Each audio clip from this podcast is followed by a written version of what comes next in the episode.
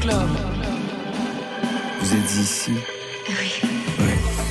Bonsoir à toutes et à tous, encore une belle soirée sur France Inter à écouter de la musique après Mishka Asaya, c'est Côté Club, votre magazine rendez-vous de toute la scène française.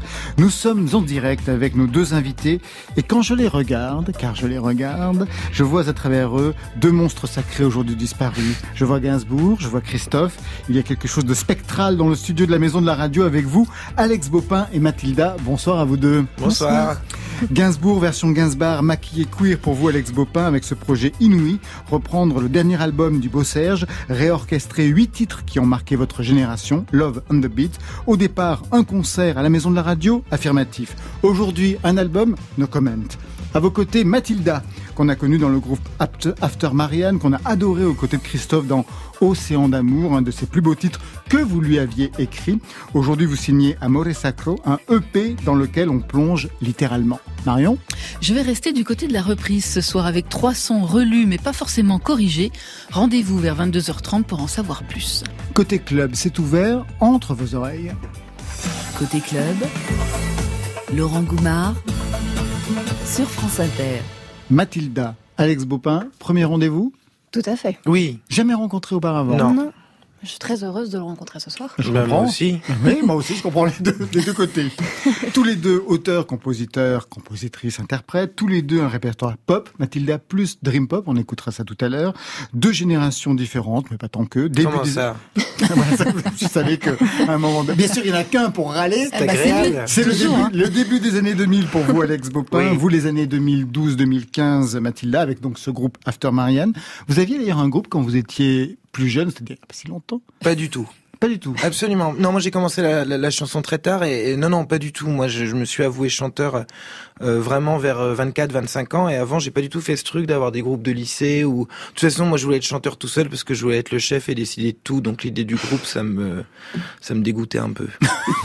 Pour vous, ça vous allait, chanteuse, mais vous étiez aussi compositrice pour Ah ce oui. groupe? Moi, au contraire, je me cachais euh, fort derrière des amis et ça m'allait très bien. C'était très effrayant de d'être seule soudainement. Mais alors, à quel moment vous êtes émancipée pour apparaître en première ligne? Euh, ben, réellement, il y a deux ans, je pense, depuis qu'on travaille un peu en sous-marin ce projet-là, mais vraiment pas avant. Qu'est-ce qui vous retenait auparavant? Oh, bah, beaucoup de pudeur, beaucoup de timidité, beaucoup de, de doutes. euh, Ce que voilà. ne connaît pas du tout Alex Bopin. Ni la pudeur, ni la timidité.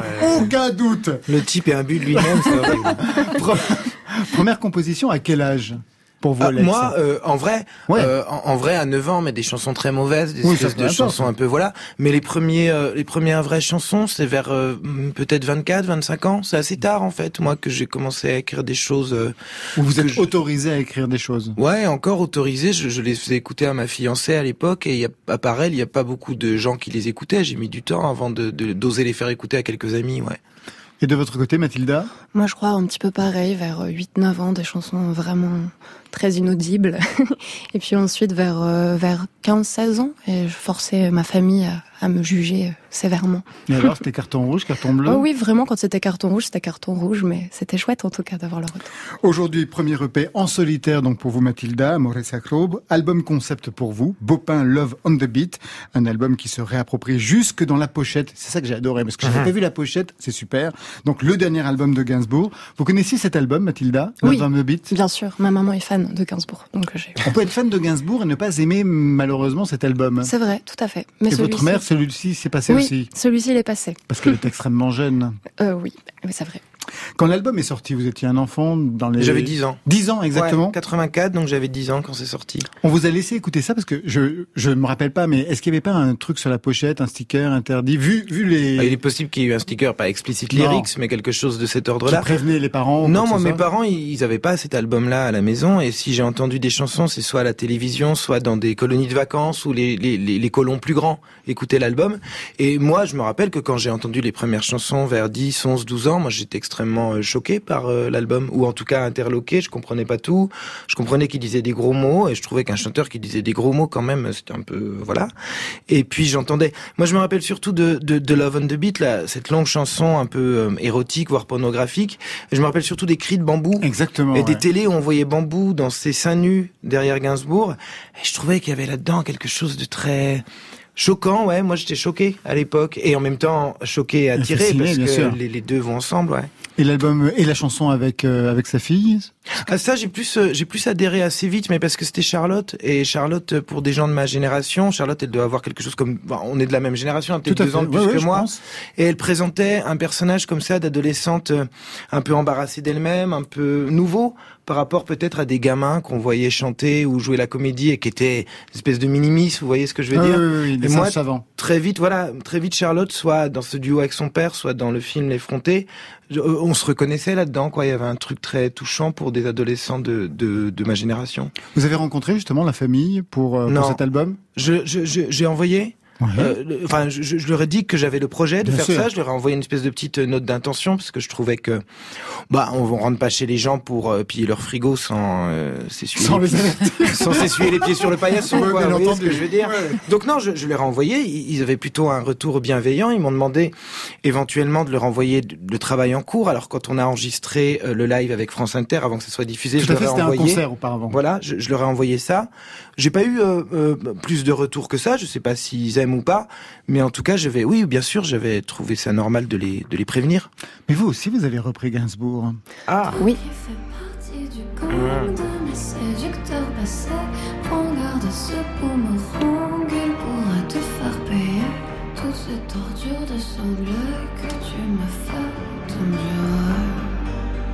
Et pas qu'une fois, comme boomerang, et de deux.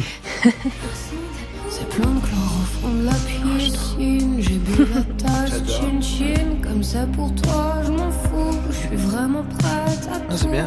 C'est bien, hein Ah, c'est beau, ouais. Merci. C'était à quelle période, Mathilda, que vous avez repris ces, ah, deux titres de Gainsbourg? Alors, Pull Marine, c'était ma première prise de parole en tant que Mathilda. Donc, je crois qu'elle a déjà deux ans, quelque chose comme ça. Et comme un boomerang, c'était plus récent. C'était euh, il y a six mois, je dirais, quelque chose comme ça. Ce qui est beau quand on vous entend, c'est qu'on vous entend aussi chanter en même temps. Cette voix, vous avez exactement le, même phrasé, euh, le même phrasé quand vous chantez que quand vous parlez. Il y a ah. quelque chose. Non, mais c'est vrai. Hein c'est là. Oui, oui, c'est vrai, c'est troublant. mais, mais c'est vrai. Non, non, c'est vrai. On a les deux versions. Tout de suite, on entre dans cet album Bopin Love on the Beat avec ce titre qui tourne sur la playlist de France Inter, Sorry Angel.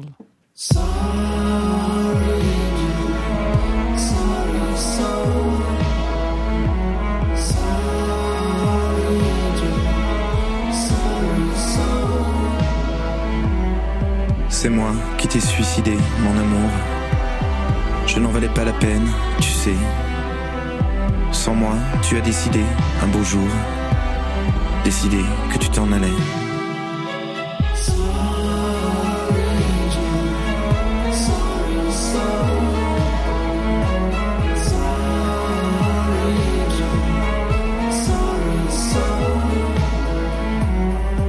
Le conte avait commencé à rebours. Et tes vertiges, des veines, qui sait Un voyage, un seul aller au long cours d'où l'on ne revient jamais.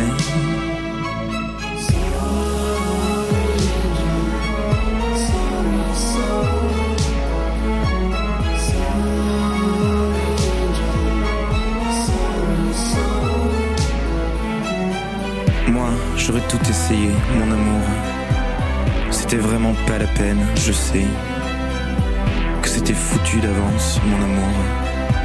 Je n'ai ni remords, ni regrets.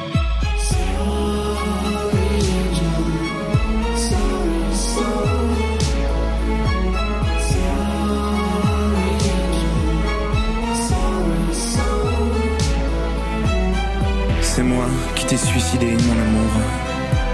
Moi qui t'ai ouvert les veines, je sais.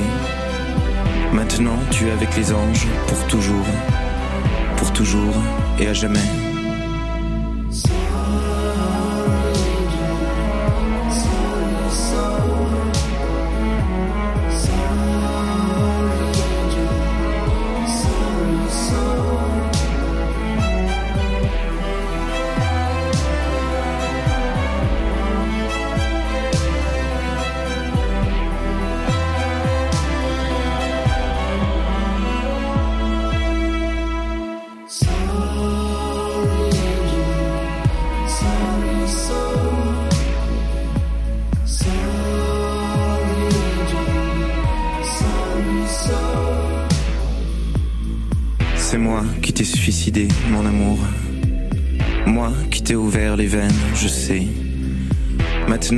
Avec les anges pour toujours, pour toujours et à jamais.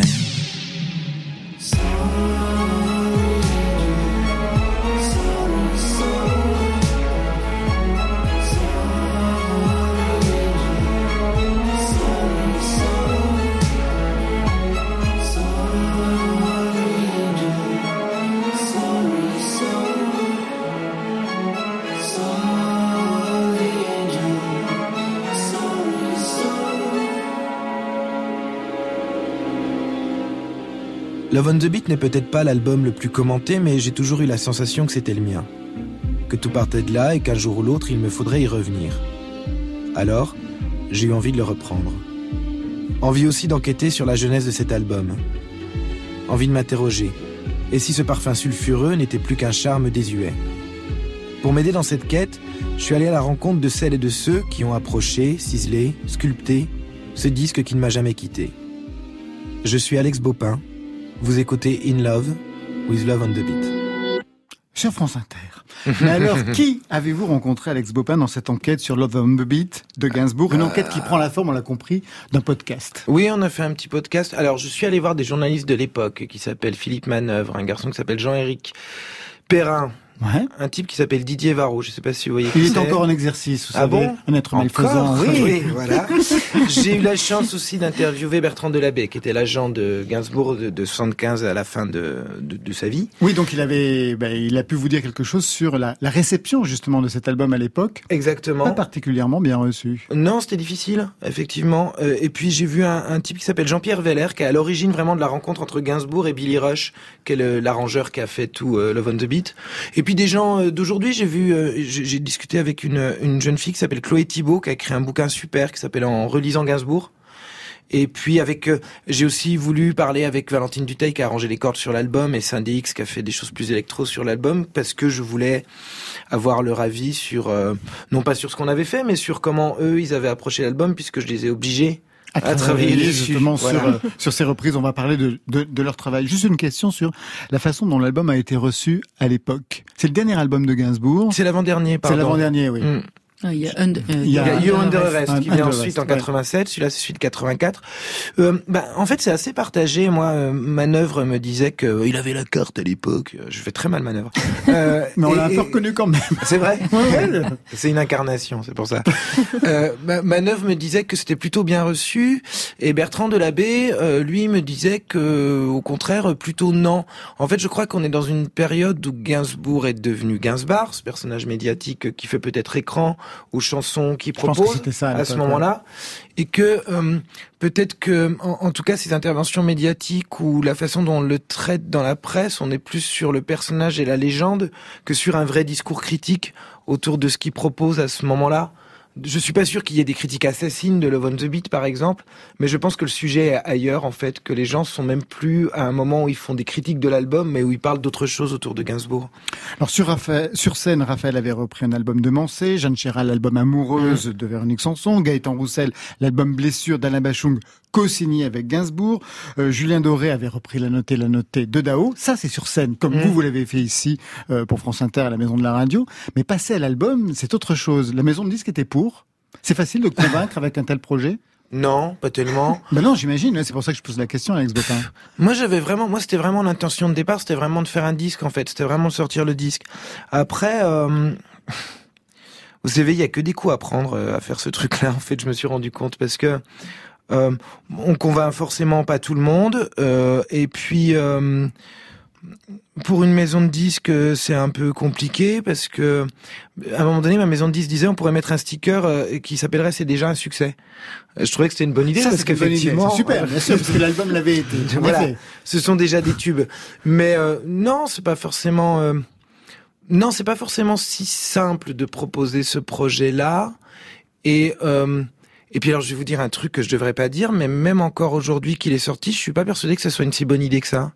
Moi, je suis toujours en train de douter de savoir si c'est intéressant de faire ces choses-là. Je pense que d'où vient ce doute? Ben, de savoir si euh, c'est pas du tout du de chercher les compliments de dire ça, mais c'est toujours un doute qu'on a par rapport à des gens qu'on trouve bien plus grands que soi-même. C'est savoir si euh, si on a réussi ça et si ça a de l'intérêt de proposer ça plutôt que quelque chose qui soit de l'ordre de la création originale, en fait. On va voir quand même que c'est de l'ordre de la recréation originale. Ah ben, oui, Je voudrais qu'on écoute justement idée, ouais. deux extraits pour mesurer l'ampleur de la tâche, parce que l'enjeu de ce geste, c'est pas reprendre de façon littérale euh, l'album, euh, comme on le voit avec ce premier extrait? L'amour que nous ferons jamais ensemble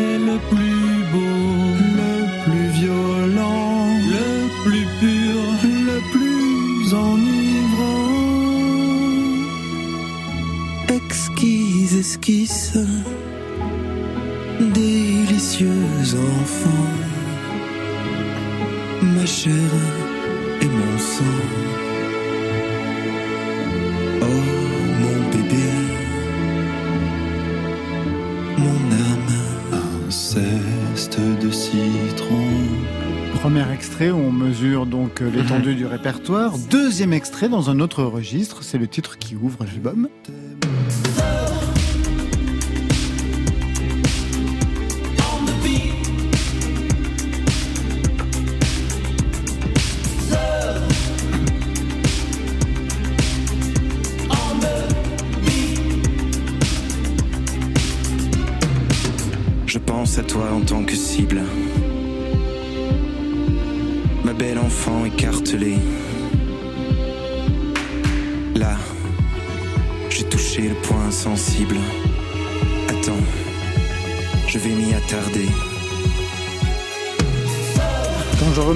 Quand je regarde Mathilda qui hoche la tête comme un petit chien, vous savez, sur la plage arrière d'une déesse, C'est charmant.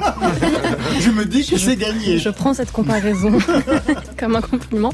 Et oui, vraiment, non, j'a- j'adore. Je trouve ça super. Le travail des cordes est, est sublime, je trouve. Et c'est- tout l'enjeu de l'album. Réintégrer des cordes alors que Mm. Purement Ouais. anachronique par rapport aux années 80. Oui, en tout cas, enfin, en- en- l'idée que j'avais musicalement de la reprise, si on parle de, de, de, de l'instrumentation, c'était de me dire, dans les années 80, les cordes ont un peu disparu de la musique pop ou rock. Elles réapparaîtront dans les années 90 avec le trip-hop, mais c'est vraiment une période où on expérimente beaucoup avec euh, les instruments synthétiques, avec donc les synthétiseurs. Et euh, ça a été tellement important pour Gainsbourg, les cordes, dans un album comme Melody Nelson, par exemple, que je me disais peut-être que l'enjeu, il est là. C'est de se dire comment ces chansons, qui sont harmoniquement quand même assez jolies, moi je trouve, comment on peut les sublimer, c'est un peu idiot de dire ça, mais en tout cas leur donner une espèce de somptuosité avec un ensemble de cordes. Et ça, c'est tout le travail que j'ai mené, mais qu'a surtout mené mon arrangeuse de cordes qui s'appelle Valentine Duteil et qui a euh, repris tous les éléments qu'il y avait, qu'on entendait soit à la guitare, soit sur des Mm. synthés, pour les intégrer dans un ensemble de cordes, en fait. Autre chose, ça c'est bien sûr l'orchestration, mais au niveau de la voix, quelque chose aussi euh, n'est pas du tout singé par rapport au phrasé de Gainsbourg. Et on l'entend surtout sur euh, Limon and. C'est pour ça que je voulais qu'on passe cet extrait-là. Mm. Comment vous avez travaillé justement le chant? Quelles sont les questions que vous vous êtes posées? Parce que j'imagine qu'au départ, quand on commence, on pose voix comme Gainsbourg. Oui, puis moi je connais par cœur l'album, je connais par cœur ses intonations, donc il y a forcément, on passe forcément par une période de, mimétisme où on singe un peu, et puis c'est impossible de faire comme lui parce qu'il a tellement de personnalité que c'est vite euh, ridicule. Voilà, moi j'ai résolu ça d'une façon euh, en, me disant. euh, Peut-être que la meilleure façon d'aborder l'album, c'est de dire les textes, parce qu'il y a, on chante un peu, mais ils sont beaucoup dits ces textes dans cet album-là. C'est de les dire de la façon pas la plus neutre, mais la plus blanche possible, en se disant que ces textes, ça reste quand même de la poésie. En a certains qui sont très très bien écrits, et qu'en les faisant, euh, en fait, moi, je me voyais comme une espèce de de, de, de vecteur, de quelqu'un par qui passait la poésie de Gainsbourg, et que je me disais, c'est comme il y a des acteurs qui font de la poésie, ils disent souvent, la poésie, elle n'a pas besoin qu'on en fasse des tonnes, qu'on surinterprète. Donc je me disais, je vais faire ça. L'écueil, c'est que on peut juger que ça donne une interprétation un peu monocorde, et ça, moi, je peux vraiment l'entendre parce que la voix, elle est volontairement un peu blanche. Mais d'un autre côté, j'ai l'impression que certains textes qui sont très provocateurs, on les entend peut-être encore mieux, d'autant qu'on les dit très, non pas platement, mais très froidement. Voilà. Alex Opin, dans, dans les entretiens qui reviennent, vous avez cette phrase qui, re- qui une sorte de leitmotiv.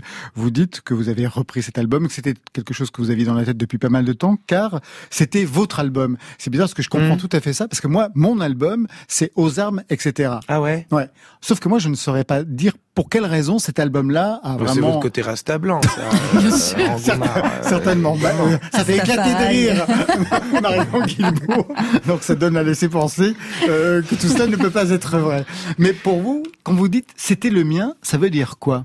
C'est celui. euh, alors c'est un peu snob peut-être. C'est le mien parce que c'est un album un peu mésestimé. Et vous savez, les albums un peu mésestimés qu'on creuse, qu'on écoute vraiment, on a l'impression tout d'un coup qu'on est face à quelqu'un qu'on adore et qu'on est le seul Et qu'on à a- avoir compris. et qu'on va le racheter. Et voilà. Et ah, le racheter, c'est Non, mais- peut-être un peu fort, mais qu'en tout cas, on est tout d'un coup quand on écoute l'album et que dans les repas on dit, bah moi mon préféré c'est Love on the Beat, alors que tout le monde dit, moi c'est Melody Nelson ou La Ma tête de chou, qui sont des albums, entendons-nous bien, absolument sublimes. On a tout d'un coup l'impression, on se dit, euh, ah mais moi j'ai compris un truc là, moi j'ai un lien particulier avec Gainsbourg parce que cet album que personne n'aime, moi j'ai entendu ce qu'il y avait dedans, ce qui est bien sûr un peu stupide et un peu adolescent, mais de toute façon on est toujours adolescent quand on est fan de de quelqu'un, d'un chanteur, je crois. Et alors qu'est-ce que vous avez entendu dedans? Parce qu'il y a un côté très queer jusque dans la pochette. Oui. C'est donc euh, l'antépénultième album d'un artiste qui aura eu plusieurs périodes et qui là en plus assume un son hyper 80 mais immédiatement identifiable parce que le son 80 ça veut rien dire, on voit bien quand même qu'il y a des tendances mais c'est vrai que dès que lui ça commence, on sait que c'est vraiment Gainsbourg. Oui, avec cette espèce. En fait, dans cet album, il y a cette espèce d'efficacité très clinquante, très. euh, D'aucuns diront putassière. Moi, je suis pas d'accord. Moi, je trouve qu'il y a quelque chose de très impressionnant en fait quand on écoute l'album à, fond. Il y a quelque chose dans le son de l'album qui est vraiment comme une espèce d'armada comme ça synthétique qui déboule. Et euh, moi, ce que j'aime dans cet album, c'est que je trouve que, contrairement à ce qu'on a pu dire, que c'était une fin de parcours, qu'il était fatigué, qu'il faisait des choses un peu paresseuses, moi, je trouve qu'on trouve absolument tout Gainsbourg dans cet album. On trouve Gainsbourg jusqu'à Gainsbar dans certaines chansons, Harley Davidson of a Beach ou No Comment. On trouve le Gainsbourg qui écrivait de la poésie qui peut presque ressembler à du Apollinaire avec un titre comme Love on the Beat. On trouve le Gainsbourg très sensible, celui de Jane Birkin presque avec Sorry Angel qui est une chanson de désespoir très premier degré. On trouve le Gainsbourg qui faisait euh, la collusion entre sa vie privée et sa vie artistique avec cet hymne à l'amour paternel qui est euh, Lemon Incest. Et puis on trouve euh, un Gainsbourg plus homosexuel dans deux chansons qui sont I'm the Boy et Kiss Me Hardy, qui sont en plus des chansons qui proposent euh, un imaginaire homosexuel qui est plus proche de Jean Genet ou de ce que proposaient les anglo-saxons, comme peut-être Laurie dans Transformers, ou même Klaus Nomi, des gens comme ça à l'époque. Quelque chose de flamboyant et non pas quelque chose de Ah, honteux ou de douloureux. Alors si, parce qu'il y a l'idée quand même d'une homosexualité tragique, Mais- il n'y a pas l'idée de quelque chose de rigolard ou de grivois sur le thème de l'homosexualité. Même le travestissement de la pochette. C'est pas la cage aux folles. Voilà, exactement. Il y a quelque chose, c'est C'est pas... Newton, c'est vraiment quelque chose de très élégant, très William Klein sophistiqué. qui fait la. qui- Ah oui. C'est pardon, c'est William Chaque Klein fois, je qui crois que fait c'est la. Newton. Non, non, mais je vous avez raison. c'est William Klein qui Ouais. fait qui fait la photo de la pochette. Et il y a quelque chose là-dedans en 84, je trouve, de proposer ce truc-là des chansons homosexuelles que je trouve que moi je trouve que c'est pas la moindre des audaces de ce disque-là parce que je vois pas quel français mainstream parce que bien sûr qu'à l'époque il y a Jean-Guy Denis ou des gens comme ça Oui, mais ça, c'est autre chose. c'est mais on est dans quelque chose d'indie. Ouais. Vous voyez ce que je veux dire? Je vois pas quel Français aussi populaire, aussi mainstream assume ce truc d'aller vers quelque chose de. C'est très sérieux, c'est très émouvant, c'est très sensible. Moi, je trouve ces Il y chansons a eu Michel homosexuelles là. Le rire du sergent, la folle du régiment, la préférée du capitaine des dragons. Qui est, Ben une voilà. bonne mais qui est une bonne chanson quand même. Oui, mais vous voyez Michel Mais Sardou. ça, c'est mon euh, côté, euh, la justement, façon dont il l'interprète. racheter Michel Sardou face à des gens qui préfèrent Serge Gainsbourg. Michel Sardou, je sais pas quoi. C'est toujours son côté rasta qui Je sais pas quoi faire. Je sais plus quoi, je sais plus quoi faire de Laurent. Vous voyez, Goumard. dans un dîner, si vous dites ça, hop, vous passez. Moi, la j'ai compris Michel Sardou. Voilà, exactement. Mais ce c'est un bon exemple, le rire du sergent, parce que vous voyez la façon dont Michel Sardou la chantait, par exemple. En gros, en faisant la tapette, on pourrait dire euh, sur scène et tout. Gainsbourg, quand il déboule, quand on le voit au Casino de Paris, quand il chante I'm the Boy ou Kiss Me Hardy, il le fait de façon très premier degré, très sensible, très amoureuse. Et je trouve que c'est, moi, je trouve ça beau. Voilà. Alors, il y a un Gainsbourg, il y a aussi un Gainsbar. Est-ce qu'il y a un Baupin qui en cache un autre et qui pourrait se libérer le temps d'un album Un beau part, vous voulez dire Un Baupin. Euh, non. Euh, moi, je crois que moi j'ai toujours pensé que j'étais assez. euh, Moi, je crois que je suis assez transparent dans mes chansons et dans ce que je raconte. Peut-être que j'ai plus d'inhibition. Peut-être que je suis un garçon, sans doute, et on peut me le reprocher, plus poli, plus réservé, plus timide. Mais j'ai l'impression d'avoir écrit des chansons sexuelles parfois qui sont peut-être pas avec les mêmes mots et pas avec la même euh, audace, en tout cas du personnage. Moi, j'ai l'impression d'avoir écrit des chansons qui sont aussi cul, sexuelle, directe, que celle que parfois on peut écrire Gainsbourg. C'est très prétentieux ce que je dis parce que je me compare pas, bien sûr. Mais en tout cas, euh, et puis le beau pain euh, qui serait cette espèce de beau part, donc, euh, pour l'instant, je le garde pour la vie privée et je vous jure que ça fatigue déjà suffisamment mes amis, oh, sans que je vous l'impose à vous sur un plateau de radio ou de télévision. Vous êtes bien aimable, Alex hein Bopin. Mais je sais. Alors vous restez avec nous, Mathilda aussi. On a rendez-vous tout de suite avec Marion Guilbault. I feel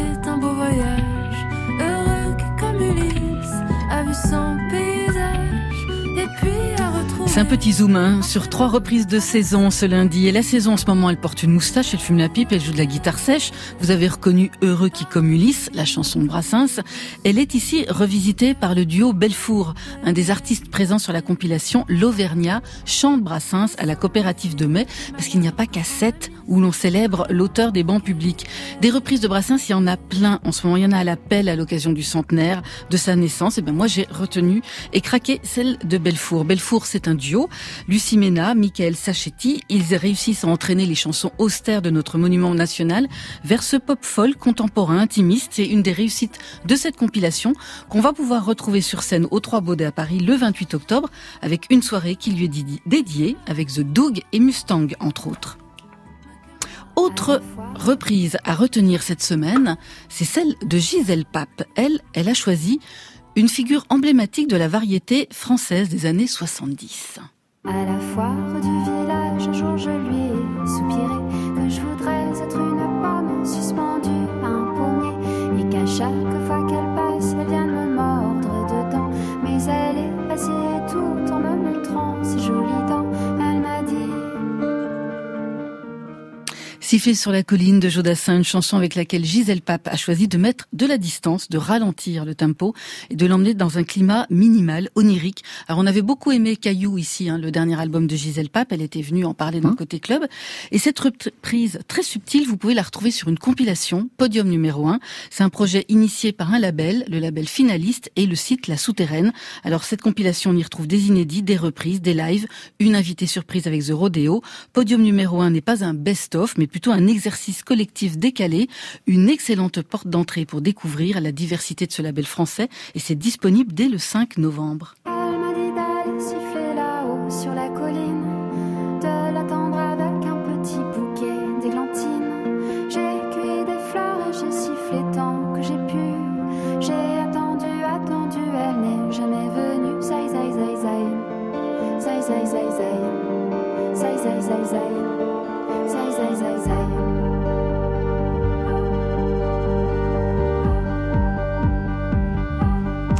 Et on referme ce zoom spécial reprise sur la coulerie ou la kitscherie du moment, c'est selon, avec une version crooner d'Aline de Christophe et c'est signé Jarvis Cocker. Une reprise qui est au générique du prochain film de Wes Anderson, The French Dispatch, casting 12 étoiles, je vais pas tous vous les citer, ils y sont tous de toute façon les meilleurs acteurs du moment et actrices. En parallèle de ce film, Wes Anderson et Jarvis Cocker ont imaginé tout un album intitulé Chansons d'ennui tip top. Le titre est génial. Un album comme seuls les anglo-saxons Saxons savent l'imaginer, à savoir faire reprendre par un dandy fan des 60s les chansons iconiques de ces années-là. C'est celles de Françoise Hardy, de Bardot, de Dutronc, Gainsbourg, Dalida, avec Parole Parole en duo avec Laetitia Sadier de Stéréolab. C'est parfait. C'est un peu rétro, un peu snob, plus hipster tumeur. En 2004, Wes Anderson avait déjà fait le coup avec Seu George sur le répertoire de David Bowie dans la vie aquatique. Et là, Jarvis Cocker ne bouscule pas nos yéyés préférés. C'est assez fidèle aux originaux, mais l'accent français du leader de Pulp est un régal.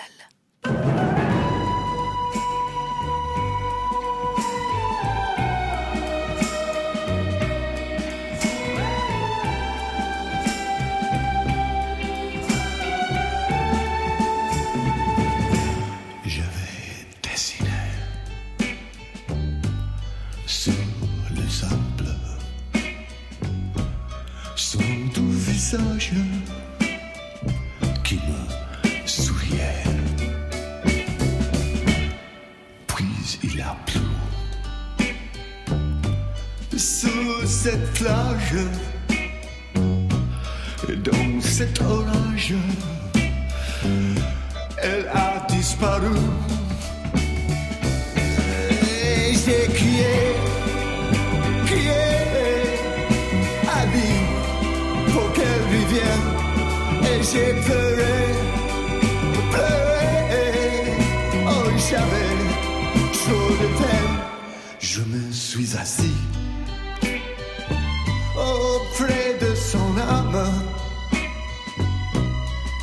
La belle dame s'était enfouie. Je l'ai cherché. Sans tous y croire. Et sans son espoir. Pour me guider. Et, et j'ai crié, crié,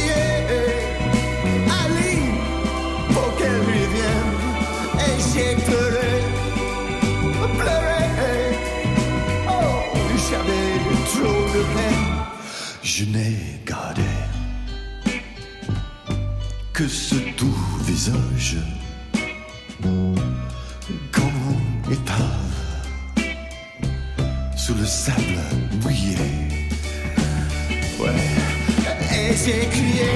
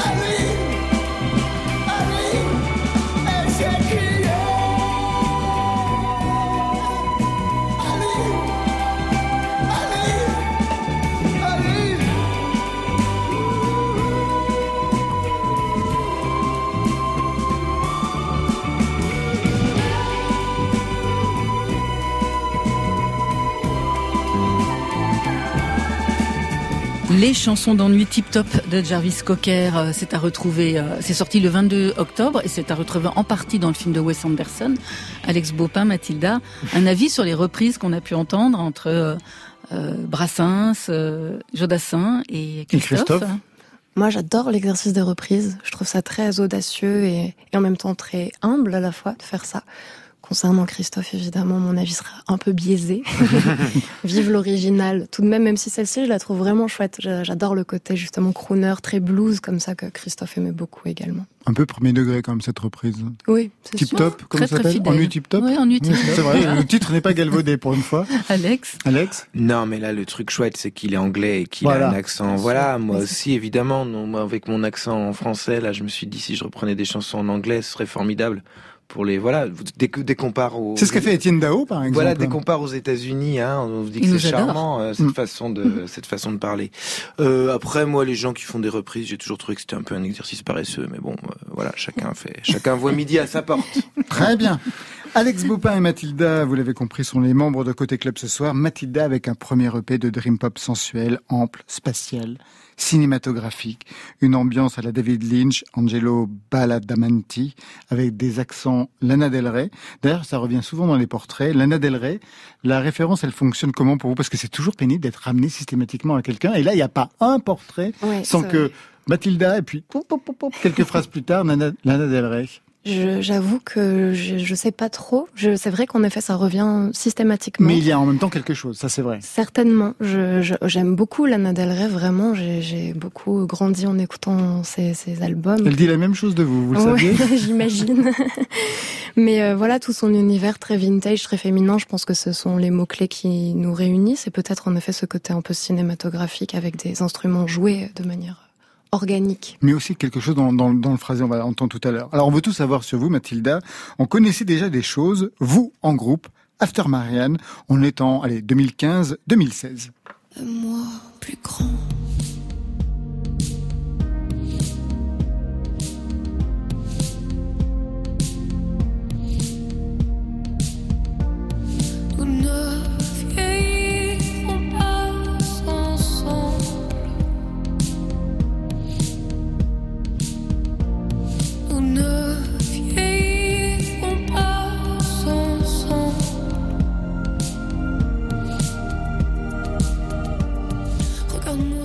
Déjà en super chanteuse, mais à la base, bassiste?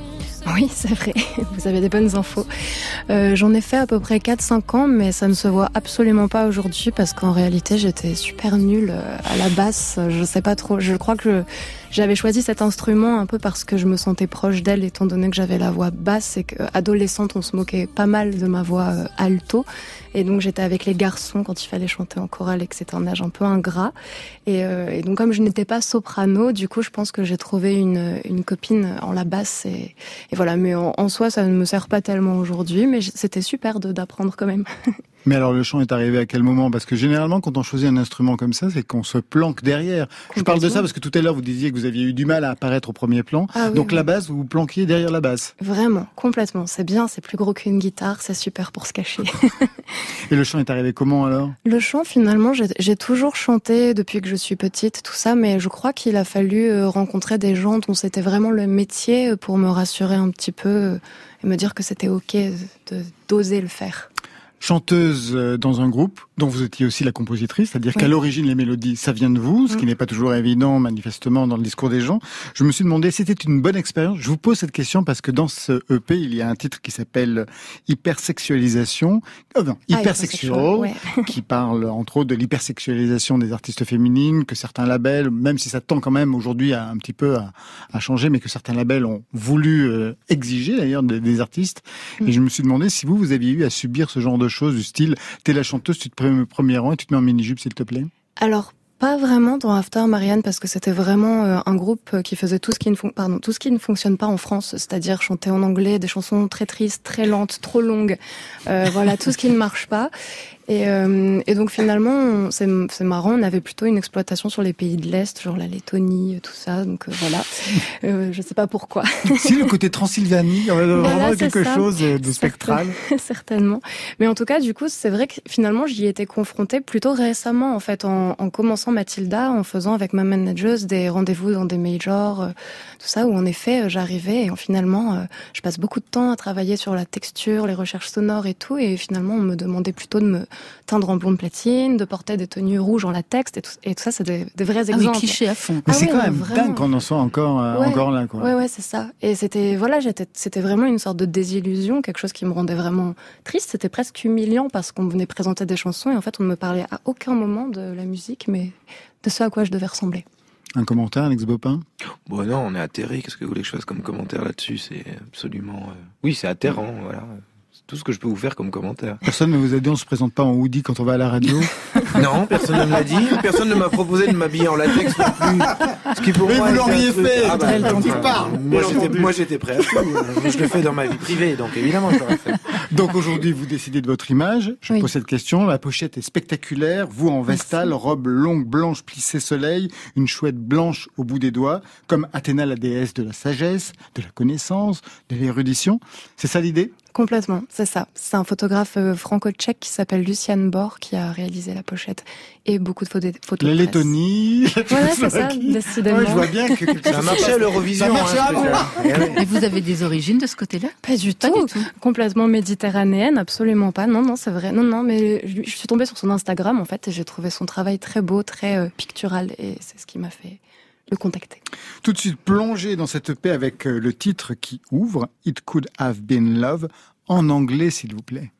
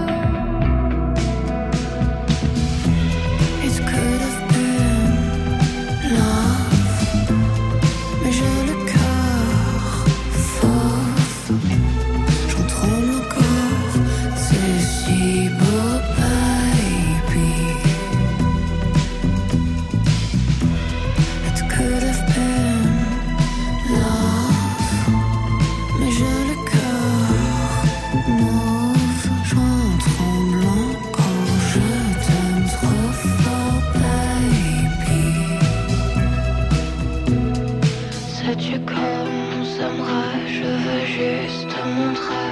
Un, deux, trois, c'est à toi de prier ou de jouer. Que veux-tu? Que veux-tu de moi, baby?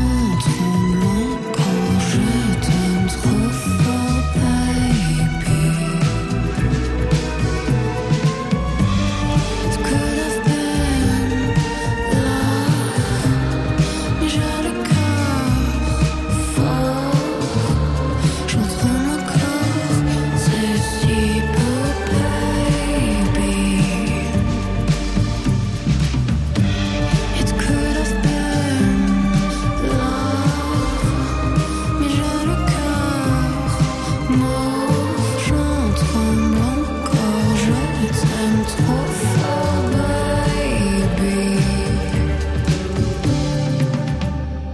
Could Have Been Love, un extrait de Amore Sacro, premier EP signé Mathilda qui étire les mots comme baby. baby.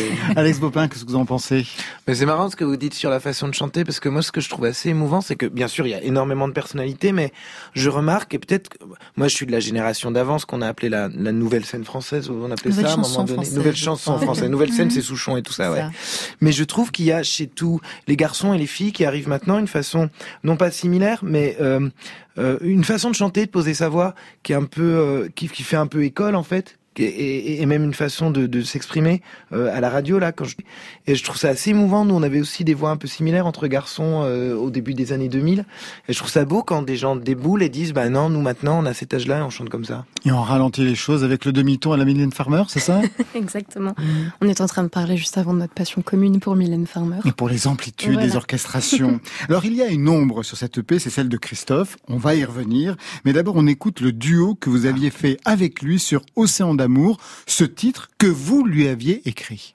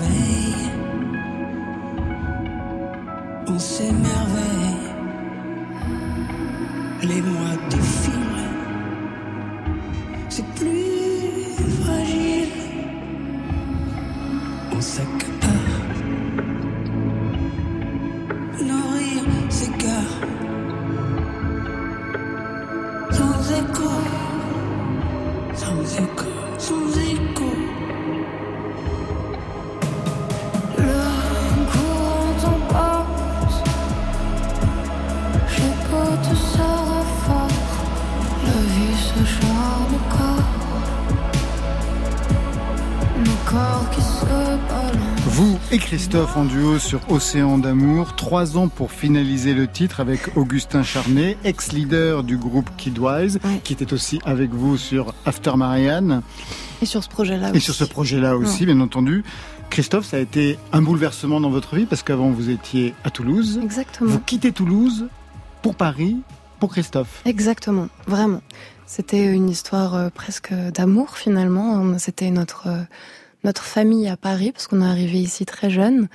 Et voilà, on, il nous a vraiment accueillis avec toute la bienveillance et la générosité qui le caractérisait si bien. Qu'est-ce qu'il a pu vous apprendre qui vous sert encore aujourd'hui? Alors qu'il faut absolument pas avoir d'ego pour faire ce métier et que, que finalement c'est que de la musique et que le, voilà la seule personne à qui on peut s'en prendre c'est soi-même quand euh, les choses vont mal.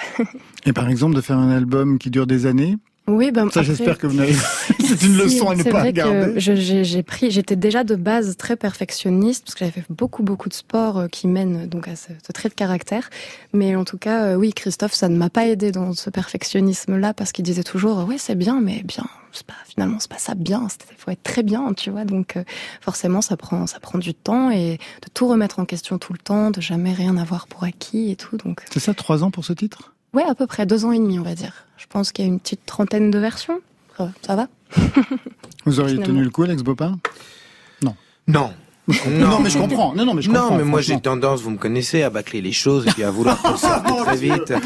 non, mais plus sérieusement, curieusement, moi j'ai passé beaucoup de temps, par exemple, sur ce Love on the Beat là, peut-être parce que les chansons m'appartenaient pas et que j'avais le besoin de faire la chose la mieux possible. Et j'ai été beaucoup plus perfectionniste tout d'un coup sur cet album-là qui m'a pris un an et demi, une vraie année et demie entre les cordes, le studio et tout ça. Et, euh, et j'ai découvert un plaisir de ça que j'avais peut-être moins avant. Moi, je me méfiais beaucoup de ça, des, des, mm. des chanteurs et des producteurs. Vous le dites, Christophe, on en connaît quelques-uns, Paul Naref, qui mettent des années avant de sortir un album. Et je me disais qu'il y a là-dedans une espèce de prison, une espèce de truc terrible. Moi, j'avais l'impression que les choses, quand elles étaient là, il fallait qu'elles sortent, quoi. Il ne souffrait pas de pas sortir les morceaux? Hmm, je crois pas finalement parce qu'en fait il avait toujours tellement de projets en cours. Là par exemple euh, à la fin il était en train d'écrire une biographie sur sa vie enfin forcément mais euh, qui voulait mettre euh, au théâtre qu'il était en train de voilà d'adapter au théâtre. Au théâtre, il y a eu des lectures de fait exactement plus et encore un autre album. Il en avait il avait déjà je pense une petite dizaine de maquettes qui étaient sublimes et qui sortiront peut-être un jour je sais pas. Christophe qui vous a inspiré cette chanson sur ce premier EP Brest. Je ne vois plus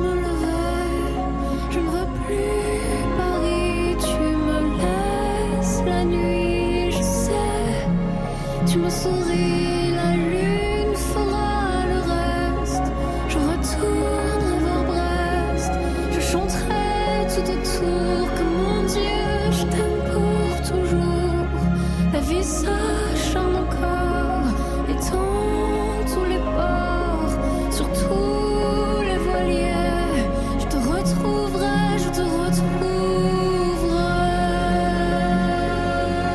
Un mot sur, euh, sur cette chanson, Mathilda hum, c'est toujours difficile pour moi de parler de cette chanson parce qu'elle fait encore mal.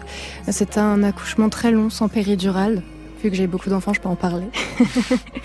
mais, euh, mais vraiment, voilà, non, c'est la moindre des choses. Brest, Christophe Oui. Le rapport il, est parti à Brest. Ah oui, c'est vrai. Au moment où j'ai posé la question, je, je m'en souvenais. Une autre question en rapport à ce que vous venez de dire, un passé de sportive Oui, j'ai fait de la gymnastique artistique pendant 15 ans, quasiment tous les jours en sport-études, tout ça. mon corps aujourd'hui est très vieux, très faible. C'est terrible pour ça, le sport de haut niveau. Moi, c'est pareil pour la, que j'ai fait beaucoup de natation synchronisée et j'en porte encore les stigmates. Ouais. Mm. Ah, vous avez quelque chose en commun à ce niveau-là. Non, mais je, je, raconte n'importe quoi. Mais bien sûr. Ah, bon. il a un physique de, nageur synchronisé. franchement, j'ai fait du patinage. j'ai fait du patinage artistique, donc je me suis dit, on a tous quelque bah, ça, chose. Ça n'étonnera personne. J'en étais à peu près sûr de cette réflexion. Une question donc premier EP, l'album arrive quand? C'était juste une sorte d'apéritif? Oui. Je pense, une sorte de carte de visite. Il y a plusieurs chansons qui, qui sont déjà. Il y en a une bonne quinzaine qui attendent patiemment sur un lien. Et pourquoi fallait-il qu'elles attendent et ne pas passer directement à l'album? Euh, Parce que je crois que c'est c'est pas mal ce principe de carte de visite. On prend un peu moins de risques aussi, vu que vous, vous avez vu, je suis un petit peu peureuse, je me cachais beaucoup, donc euh, petit à petit, ça me va très bien. Prendre son temps, mais c'est rare en effet dans cette époque où tout va si vite. Euh, moi, j'aime bien prendre mon temps. On a compris, même dans la façon de Laissez passer oui. On va se quitter avec le retour du grand Étienne, version Italo Disco. Alors, c'est bizarre, il y a un truc. Hein. Clara Luciani, Juliette Armanet, le disco est de retour. Il y a un virus disco, virus X diagnostic, Étienne Dao, sur France Inter.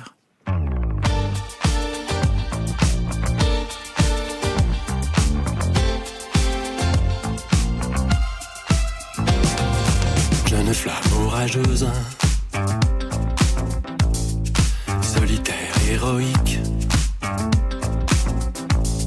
disperse dans l'océan ces poèmes organiques.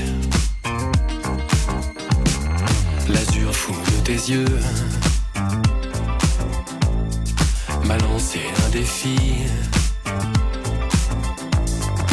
Et je lèche le sang de cruels ennemis.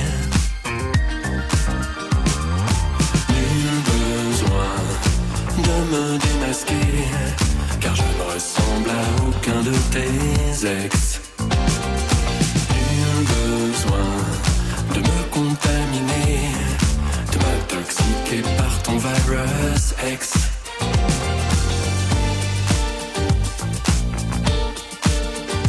Virus X, Virus X, ton cœur bat la chamade. Yeux bandés.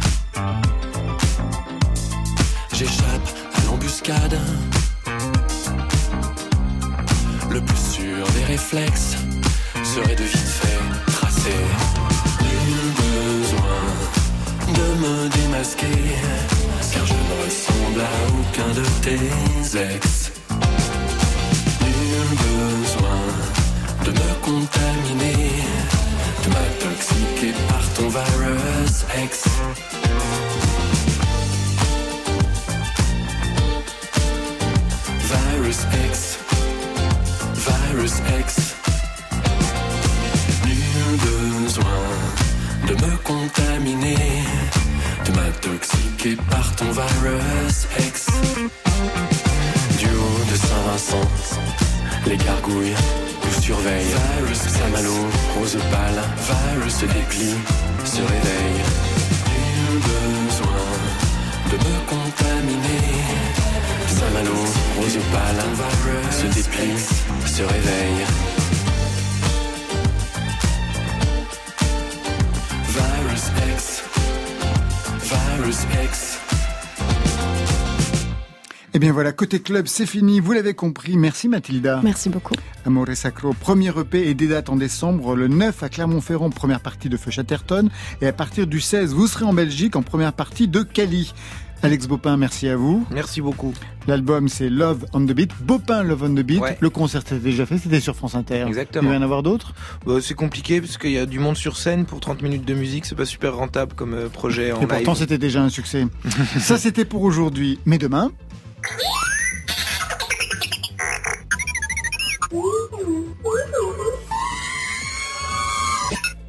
Non, ça c'est D2RD. Non, Demain, ça R2D2. sera R2D2. R2D2. Oh là là. Star Wars, il est nul. Demain, ça sera PR2B. Et c'est très bien, avec un premier album très attendu. À ses côtés, Pharaon de Winter. Yes. Je pense que c'est un pseudonyme.